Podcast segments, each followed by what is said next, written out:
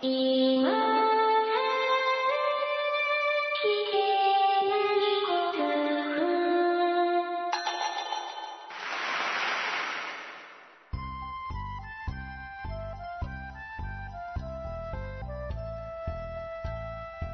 コアを忘れるための文化系ゴルフポッドキャスト、今更聞けないゴルフを始めます。えー、皆さん、どのようにお過ごしでございましょうか？えー、ちょっと寒くなってまいりました。今日は急に寒気が入ってきましたとかいうようなニュースが流れまして、えー、関東の方では雪が降ったりしたそうでございますね。で、もっと北の方の皆さんはもうすでに雪の中だというようなこともあるのかもしれませんが、そのニュースが流れた時はまだこっちは暖かかったんですけどね。今日の夕方ぐらいから急にドンと寒くなったような印象がありまして。で、そうですね。まあ、幸いと言いますか。うん。当地ではまだ雪が降るというほどではありませんが、これからやっぱりね、どんどんと寒くなっていくんだろうと思っております。いや、皆様風邪などひかれないようにですね、えー今日はうちも暖房を入れたり、うん、寒い寒いと言いながら仕事場で仕事をしたりしておりました。いやー、ゴルフもですね、オフシーズンになっていくかと思いますけれども、まあ我々素人のゴルフっていうのは冬もあんまり関係ない方が多いんじゃないですかね、どうなんでしょう。うん。まあ北国のクローズするっていうような地域の方は別として、うん、僕個人で言えば、これからもいくつかゴルフの約束入ってますし、早速で言うと、あさっての土曜日にゴルフに行こうぜと、なんか、まだ参加したことがないコンペがあるらしく、誰でも来ていいよみたいな話みたいでしたので、誘っていただきましたので行こうかなと思っているようなところでございます。うーん。ちょっとラウンド自体はだいぶ久しぶりなもんですから、ちょっと不安ではあるんですけどね。今日もちょっと練習に行ったりしまして。まあ、絶好調とは言わないまでも、前には飛びそうだからいいやっていうぐらいのですね、うん、ぼんやりゴルフをしてこようかなと思っております。まあそういうわけでございまして、えー、今回も今更聞けないゴルフ近頃は不定期配信気味になっておりますけどもね、まあたまにはお声を聞いていただけるようにしていこうと思っておりますので、えーお付き合いいただければと思います。よろしくお願いします。さて、前回の配信でですね、えーベルギー在住さんへのメッセージ、あの前回の配信で読んだメッセージが、ベルギー在住さんとあの対談をさせていただいた回についたメッセージっていうのをご紹介したもんですから、えーベルギー在住さん、もし日本に帰ってこられましたらゴルフしましょうよというようなメッセージもいただいたりしておりましたけれども、えーその時にベルギー在住さん、うん、関東にお住まいじゃなかったですかねとかいうようなぼんやりした話をしちゃったんですが、えー、メッセージというか、えっとね、Facebook ページにメッセージをいただきました。ベルギー在住さんご本人からですね。で、えっと、ちょっと一部ご紹介しましょう。えー、8年間のお勤めを終え、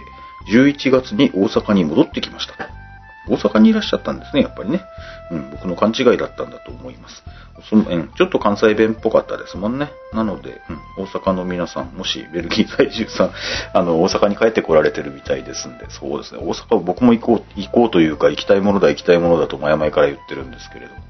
うん、えー関西圏にお住まいの皆さん、うーん、どうしましょうね。僕が、あの、大阪でゴルフしますしますよっていうわけにもいかないので、うん、そうですね、なんか、いいプランありましたら、うん、僕もぜひお邪魔したいと思っておりますし、ただお酒飲むだけであればですね、一泊二日ぐらいでちゃっちゃっと行ってみたいなと思ったりするんですけどもね、今は安い航空会社もありますし、そうですね、安い航空会社といえば、まあ、全然ゴルフと関係ない話なんですけど、僕、あの、子供が何人かおりまして、で、子供が小さい時に飛行機に乗せたいっていう、な、なんというか、僕も初めて乗った飛行機っていうのはすごく印象が強いですし、飛行機に乗りに行くよっていうのは随分前から楽しみにしてて、ワクワクワクワクしてて、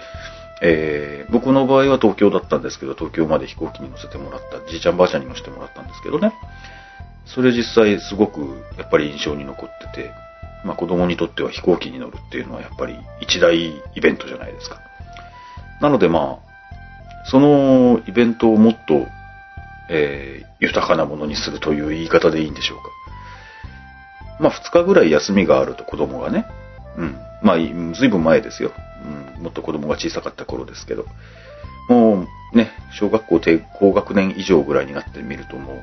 いろいろと子供の方が忙しくてですね、僕がまとめて連れて行こうと思ってもなかなか難しくなってしまうもんで、まあそういうのも見越した上でというか、今のうちにみんなが一緒にお休みが取れるうちに、うん、そういうことをしてみようと思ったんですけど、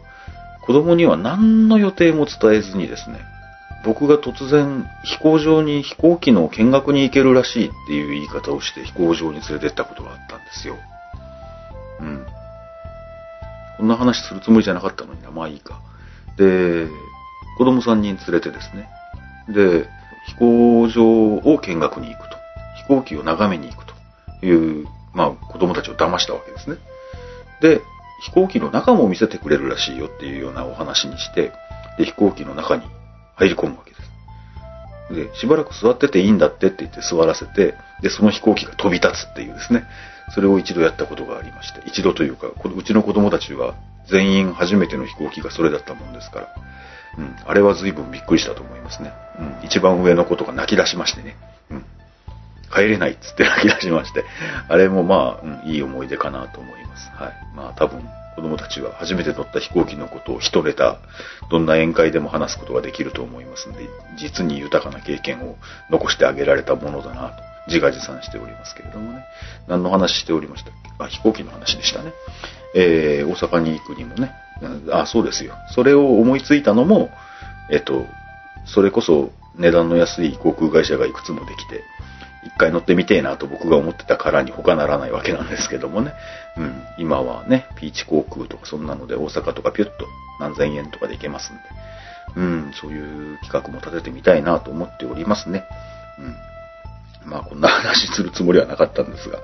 大阪の皆さんぜひ、うん。あの、僕が行く機会がありましたら早めに告知しますんで、遊んでいただけると嬉しいなと思ったりします。さてさて、えー、お話ししないといけないことを、ちょっと一つだけありまして、えー前回もお話ししたんですけど、あの、上原綾子プロの68打罰の話なんですけれども、なんで、何遍もこんな話をすると上原プロ嫌なんじゃないかなとか思ったりするんですけどもね。まあ、あの、いろんなところで話題にもたくさん上がってますし、うん、いろいろと間違ってる話もあったりして、まあ、その後日談なんですけども、番組のツイッターアカウントがあるんですよ。えー今更ゴルフアットマークじゃないや、アットマーク今更ゴルフっていうツイッターアカウントあるんですよ。えー皆さんツイッターやってる方いらっしゃいましたらぜひフォローもしていただきたいなと思ったりするんですけれども、で、そのアカウントに突然、突然、以前からお話ししてた、あの、えっとね、アカウントの名前が、えっと、あゆ、ayu、2010-023っていう、なんか覚えにくいアカウントで、えっと、アイコンもあまり特徴のないアイコンなもんですから、うん、以前からお話ししていた方なのか、えっと、よくメッセージなどいただいている方なのか、もうちょっと僕はわからなかったんですが、その方から突然メンションが届いたんですよ。メンションっていうのはツイッター上で話、あの直接話しかけられることですね。えーどう、え書いてあったかというと、上原プロの5所からのプレーは失格じゃないの？だって、正しい場所にプレースしていないから、ホールアウトしていないよねって書かれた、書かれていたんですよね。で、まあ、それに関してはですね、うん、ああの、それに関して僕は、あいや、失格じゃなくなったのは今年のルール改正でうんぬんかんぬんと、あの、前回、あの、配信でお話ししたようなことを一回返事してすぐ気づいたんですけど、えーこの方は、スコア5期の2打罰ではなくて、5所からのプレーについてと書かれているんだということにすぐ気がつきまして、で、修正したんです。修正というか、ああ、5所からのプレーの方ですねと。スコア5期じゃなくて5所からのプレーの方ですねっていうようなことで、えーお返事をし直したんですけど、5所からのプレーっていうのは重大な違反でなければ、ホールアウトをやり直す必要はないですよというようなお話しさせていただいたんです。ちょっとこの件少し反省しましょうかと思うんですけど、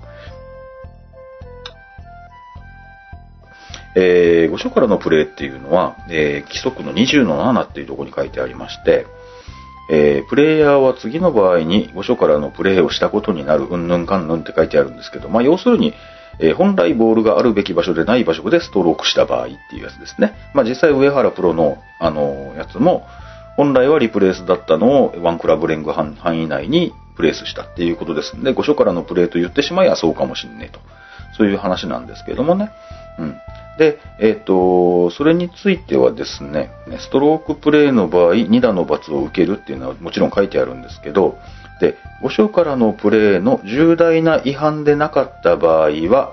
競技者は誤りを訂正することなく、御所からプレイされた球でそのホールを終えなければならないと。そういうのがくっついてるんで、御所からのプレイをしたなーっていうあの意識があったとしても、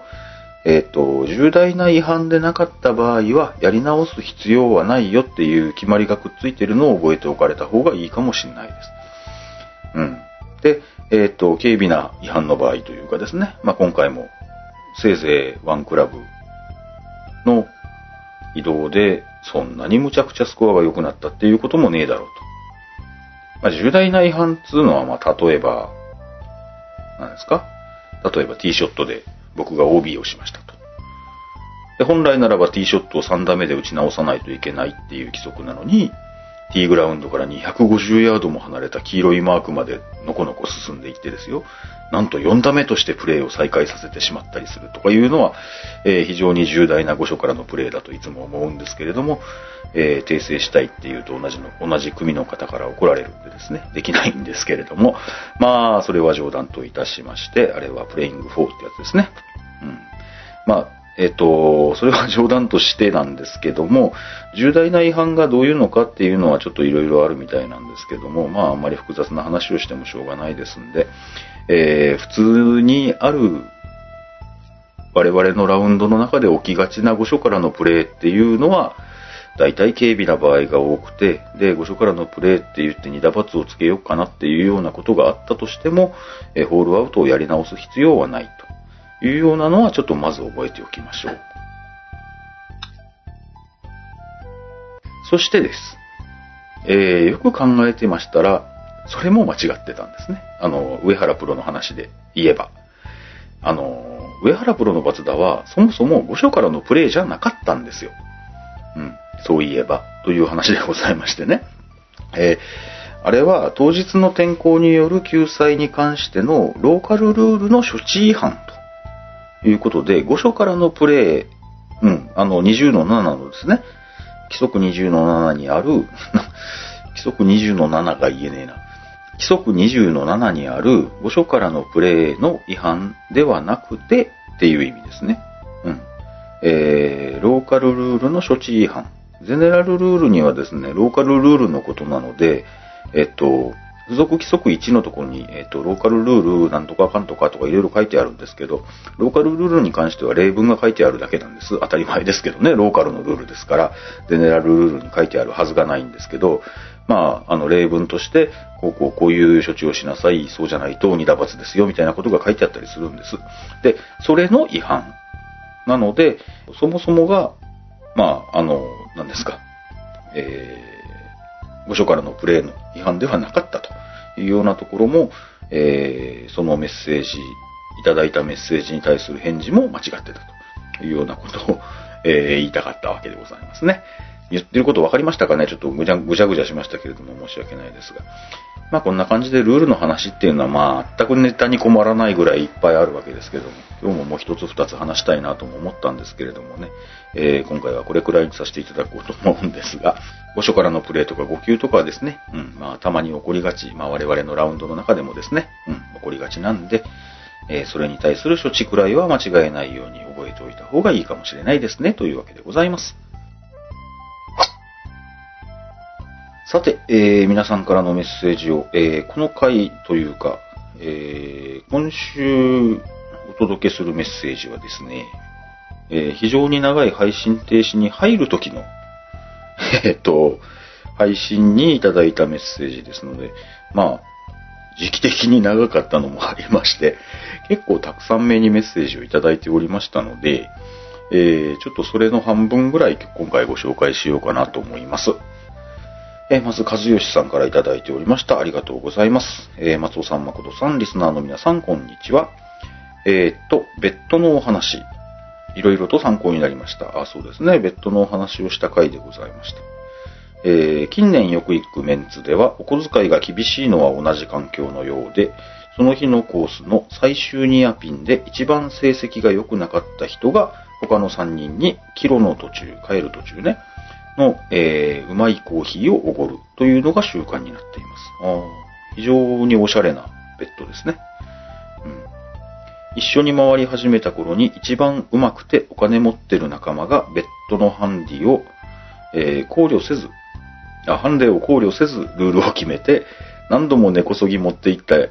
うなことがあり、それ以来そのメンツでは被害の少ないコーヒーバトルにすることになったのでした。なるほど。そうですね。大体上手な方が決めますよね。まあ、ハンディも考慮せずっていうことはさすがにないかもしれないですけど。うん。まあ、ハンディもやってるうちにじわじわ決まっていくもので、初めは10やるよ、20やるよっていう話をしていたのが、12にしようか13にしようかみたいな話に次第次第になっていくもんでございますね。うん。まあ、あの、ハンディっていう文化も面白いもんだなと思いますけれども。まあ、ハンディのやり方、取り方っていうのもいろんな文化でいろんなものがあるでしょう。うん、その辺もぜひ聞かせていただきたいもんだなと思いますね。うーんと、コーヒーバトルとか、そうですね。ベッド好きな方にとっては物足りないっておっしゃる方は多いでしょうね。あの、僕聞いたことあるのはですね、お金のやり取り、お金のやり取りとか言うとダメですね。チョコレート的なもののやり取りを、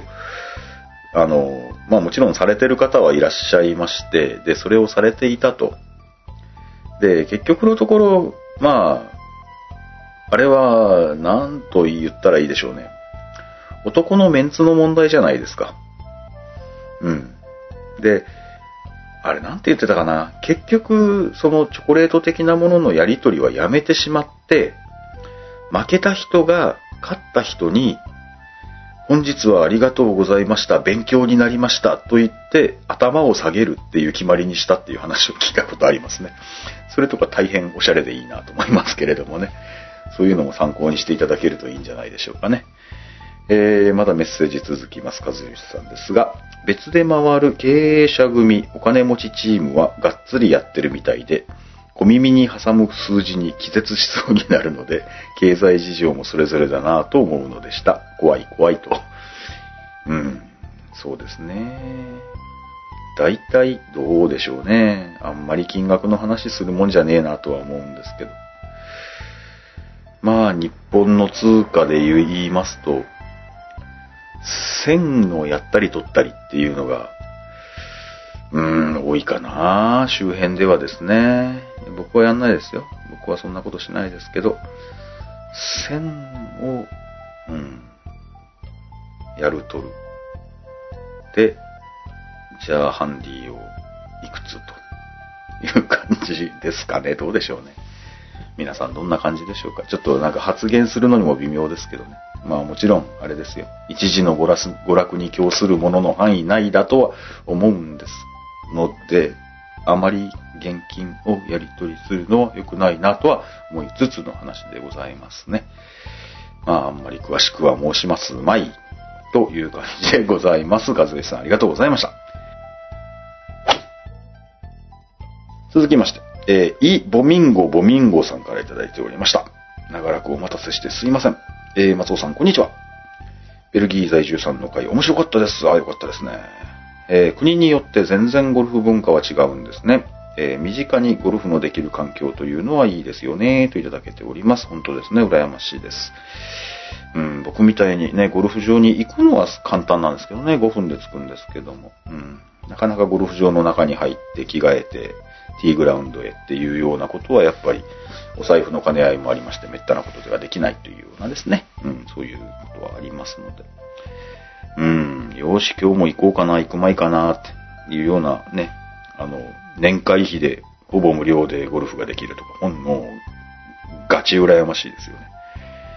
えー、メッセージ続きます。我が国のみのゴルフ文化か、それとも他の国もあるのかどうかわかりませんが、ドレスコード的なやつはなくならないもんですかねと。うん。若者がゴルフを始めやすい環境にしないと廃れてっちゃうと思うんですが、どう思いますか？といただけておりました。どうなんでしょうね。えー、今はですね、ジャケット着用って言われるほどのコースもそうはどうでしょうね。高級コース僕行かないですからね。僕が行くあたりのコースは、もうラウンド用のウェアでそのまま、ね、フロントに突撃しても怒られるほどのことはありませんが、そうですね。で、以前も言ったことあると思うんですけど、僕二十歳、二十歳じゃない、20代の頃にですね、まあゴルフ始めました。20何歳だったでしょう ?25、6歳ぐらいだったでしょうか。で、まあ、1、2年もしないうちに僕一度引退してるんですよね。うん。まだスパイクにトゲがある頃でしたね。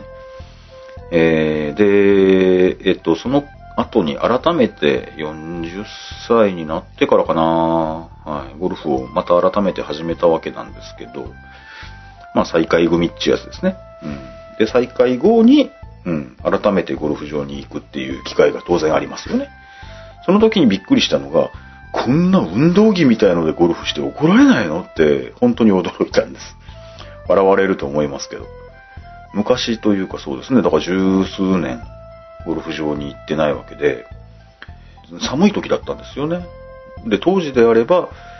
まあ、ポロシャツ的なものを着た上に、セーターぐらいはあったでしょうか。V ネックのセーターとかね。そんな感じじゃなかったかなと思うんです。で、その再開後に行った時に、僕がび、あの、その格好を見てびっくりした、その人が誰だったかも覚えてるんですけど、ジャージみたいの着てるんですね。ジャージ。なん、なんつったらいいんでしょう。まあ、運動着ですよ、運動着。おっさん的に言うと。こんな運動着みたいのでゴルフしたら怒られるでしょって僕本当に一番初めに思いましたから。まあそんな感じでですね、多分着実にいろんな文化は変わってきてるから。うん。まあ、うん、安心していいとはなかなかあれですけど、随分と敷居は下がってきてるんだろうなとは思いますね。うん。やっぱみんなね、うん。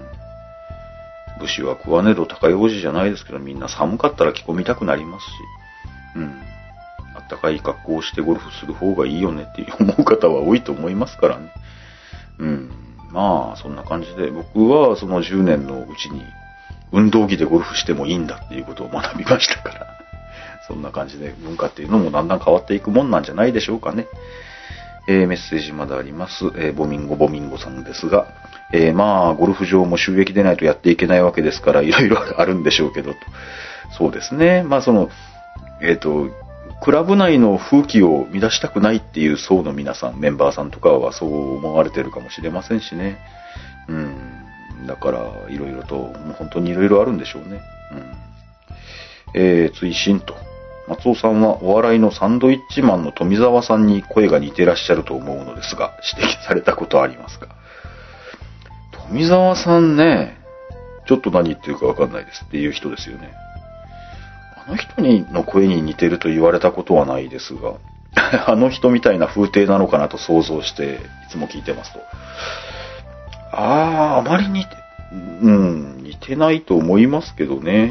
どうなんでしょうね。うん、今更聞けないゴルフではあまり言われたことないんですけど、FM、あの、地元の FM で番組をやったり今してるんですけど、FM で喋り始めてからなんか途端、途端にというか FM の方で急になんか声を褒められることが多くなってびっくりしたというような経験はありますね。いい声ですね、って言われて。自分で全然そんなつもりなかったもんでですね、びっくりしましたね、あれはね。うん、今もたまに言われて、うん、なんか、うへーって思ってますけれどもね。うん、どういう顔をして受け流していいかわかんないもんですから。まあそんなのはどうでもいいですね。富澤さんには似てないと思いますよ。うん。綾小路君まろに似てるって言われたことありますけど、自分ではそんな思いませんけどね。まあ、うん、そんな感じです。うん、普通のおっさんでございますんで、うん、まあ、少なくとも、うん、あまり2枚目ではないっていうことだけは覚えておいていただければ、あまり間違ってないと思います。ということで、いいボミンゴボミンゴさんありがとうございました。えー、続きまして、あてっちゃんさんありがとうございます。松尾さん、まこちゃん、こんにちは。ベッド、あまり好きではないんですが、うちのクラブにもベッド好きがたくさんいらっしゃいまして。よくラスベガス、通称ラスって、あの、格好書きで書かれてます。うん。ラスって言いますね。に誘われます。計算が簡単なように、1の位は無視。1の位っていうのは、まあ、紐って言われたりしますよね。えっと、スコアいい人、えっと、グループごとにスコアのいい人が10の位。えー、スコアの悪い方の人は1の位になりますんで、えー、紐の方は無視と。えー、スコアのいい方のプラスマイナスで、えその組のプラスマイナスが決まると。まあちょっと詳細ラスベガスの決まりについては何回か前のラスベガスのことを、ベッドのことを喋った回を聞いていただきたいんですけれども、え、パー4で4、5のペアと4、9のペアなら引き分けですと。うん。4と4が頭なんでですね。引き分けの場合は持ち越しで、次のホールは2倍で計算することになります。引き分けがホールで続いても2倍まで、ああ、だから、あ、そっか。えー、3ホール続いても3倍にはならないと。でずっと2階建てで2階建て、2階建て、2階建てって続いていくということですね。で、えー、っと、引き分けが3ホール続けば2階建ても3ホール続くことになります。そういうことです。はい。なるほど。けど2階建てになるっていうのはなんか一つテンション上がりますからね。うん。えー、組み合わせは1ホールごとに1、2、1、3、1、4として6回繰り返します。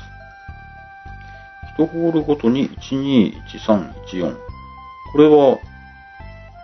6回繰り返しますですから、あ、じゃあもう、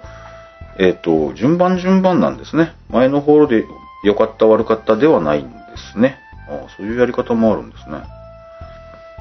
なるほど。あ、じゃあ A さんと B さん、A さんと C さん、A さんと D さんっていう組み合わせがもうすでに決まっていて、で、それを6回繰り返すと。うーん、あ、これの方がいい感じもしなくもないかな。うん。なんか平均してきそうな感じはしますね。どうなんでしょう。面白いかもしれないです。今度やってみようかな。あと、よく持ちかけるのが、あ、違う。あと、よく持ちかけられるのが、茶店パッド。茶店の前のホールで最後にホールアウトした人が、茶店代をみんなの分持つってやつです。ああ、やったことありますね。もちろんパット数でも競いますので、早くホールアウトしてもパット数が多ければ負けです。パット数だけなんですかね。そのホールのスコアは関係ないのかな？うん、そうなのかもしれません。チャミセパッドってですね、あの、一番最後にホールアウトするっていうことは、一番近くで外した人っていうのが負けなんですよね。うん、えー、外した結果のパッドが、ホールに一番近いっていうのは、まあ遠球戦打的に一番最後にパッティングすることになるので、その人が一番負けっていうことになるんですけど、えー、結構厳密にやってると、えー、ホールのそばにマーカーがいっぱいあるような状態になってしまいまして、お先ができにくいというような状況もありまして、その辺皆さんどうされてるんだろうといつも思うんですが、まあ、それあの、えっ、と、茶店パッドでももちろん起きますし、よくまあ我々の周りではエイズと呼ばれたりしますが、あれ、他になんていう呼び方されてるんだったかな忘れちゃいましたけど、あれで、あれで、例えば3パッドをした順番とかが厳密に決めないといけない場合っていうのがありまして、3パット2人いるときは最後に打った人の方が、とか、最初に3パットしたやつの方がイズになるとか、そういったことがありまして、お先にができなくなる状況っていうのはありあるので、まあ、プレイファスト的には、うん、非常によろしくない、うん、感心できないというような状況はちょっとはあるんですけれどもね。まあそれも、まあ楽しい遊びの範囲ということで許していただきたいとは思うわけですが、まあそうこうしておりますうちに、えー、てっちゃんさんからは、握りは負けても高級ランチぐらいがちょうどいいですよね、と書かれております。負けて高級ランチぐらい。高級ランチっていくらですかねステーキセット、2480円ぐらいまでですか。と思っておきましょうかね。まあそういうわけで、えー、握りが負けても高級ランチくらい、あいい言葉かもしれません。飲み代になるとちょっと厳しいですよね。うん、なるほど。高額にならないようにぜひ皆さん楽しんでくださいというわけでございまして、えー、ゴルフに別の時期はちょっと過ぎそうではございますが、えー、状況を、うん、ラウンドができる状況の皆さんは、冬場もですね、ぜひ楽しいゴルフライフを、えー、過ごしてください。今更聞けないゴルフの告知って長らくやってないですね。告知もね、だって、配信再開してからも、聞き始めていただいた方っていうのはもしかしたらいらっしゃるかもしれないわけで、一応ちょっとたまにはやろうかなと思います。えー、当番組今更聞けないゴルフはブログを中心に配信しておりまして、iTunes などの自動配信ソフトウェアでお聞きいただくことをお勧めしております。自動配信ソフトウェアに登録しますと、新しい配信が出ましたら、新しい配信出たぜと言って教えてくれたりしますので、ぜひ登録をお願いします。えー、配信しておりますブログにはコメント欄はもちろんメールや Facebook や Twitter など、えー、皆様のお声を頂戴できる方法を取り揃えております。それぞれの場所で今更聞けないゴルフと、えー、今更聞けないがひらがな、ゴルフはカタカナで書いていただけますと、え、検索できると思いますので、え、気になることでもございましたらいろんな方法でご連絡をお待ちしております。えー番組では、えーご紹介しておりますのは、ブログへコメントいただいた場合でございます。えーあ今日はちょっとイレギュラー的に、あの、めあのツイッターにいただいたメッセージもご紹介しましたけど、まあそういうこともあるかもしれません。えーなんか絡んでいただけましたらご紹介することもあるかもね、と思いながらメッセージいただければと思います。で、あの、必ず紹介してねっていうやつはブログにコメントをお願いします。えー iTunes のレビュー、星いくついただけますでしょうかっていうやつがありますので、えー長らく増えてないような気がしますが、今50件ぐらいいただけておりましたかね。大体の皆さん星5つで頑張れ頑張れといただいております。大変ありがたいと思っておりますし、新しいレビューをいただけましたらこちらもですね、えー大変な、あのー大変心強いと申しますか。えーあの、もう本当ね、皆さんわかんないと思うんですけども、嬉しいもんなんですよ。うん。本当に。ぜひ、えー、星5つのレビュー1つ増やしていただけますと、えー、松尾大変喜びますので、ぜひよろしくお願いいたします。もう、それだけがモチベーションでやっております。えーぜひ、ピツお付き合いいただければと思います。で、えー、E メールアドレスは、今更ゴルフアットマーク gmail.com でございます。それではまた来週あたりになるかどうか、えーわかりませんけれども、お会いいたしましょう。ありがとうございました。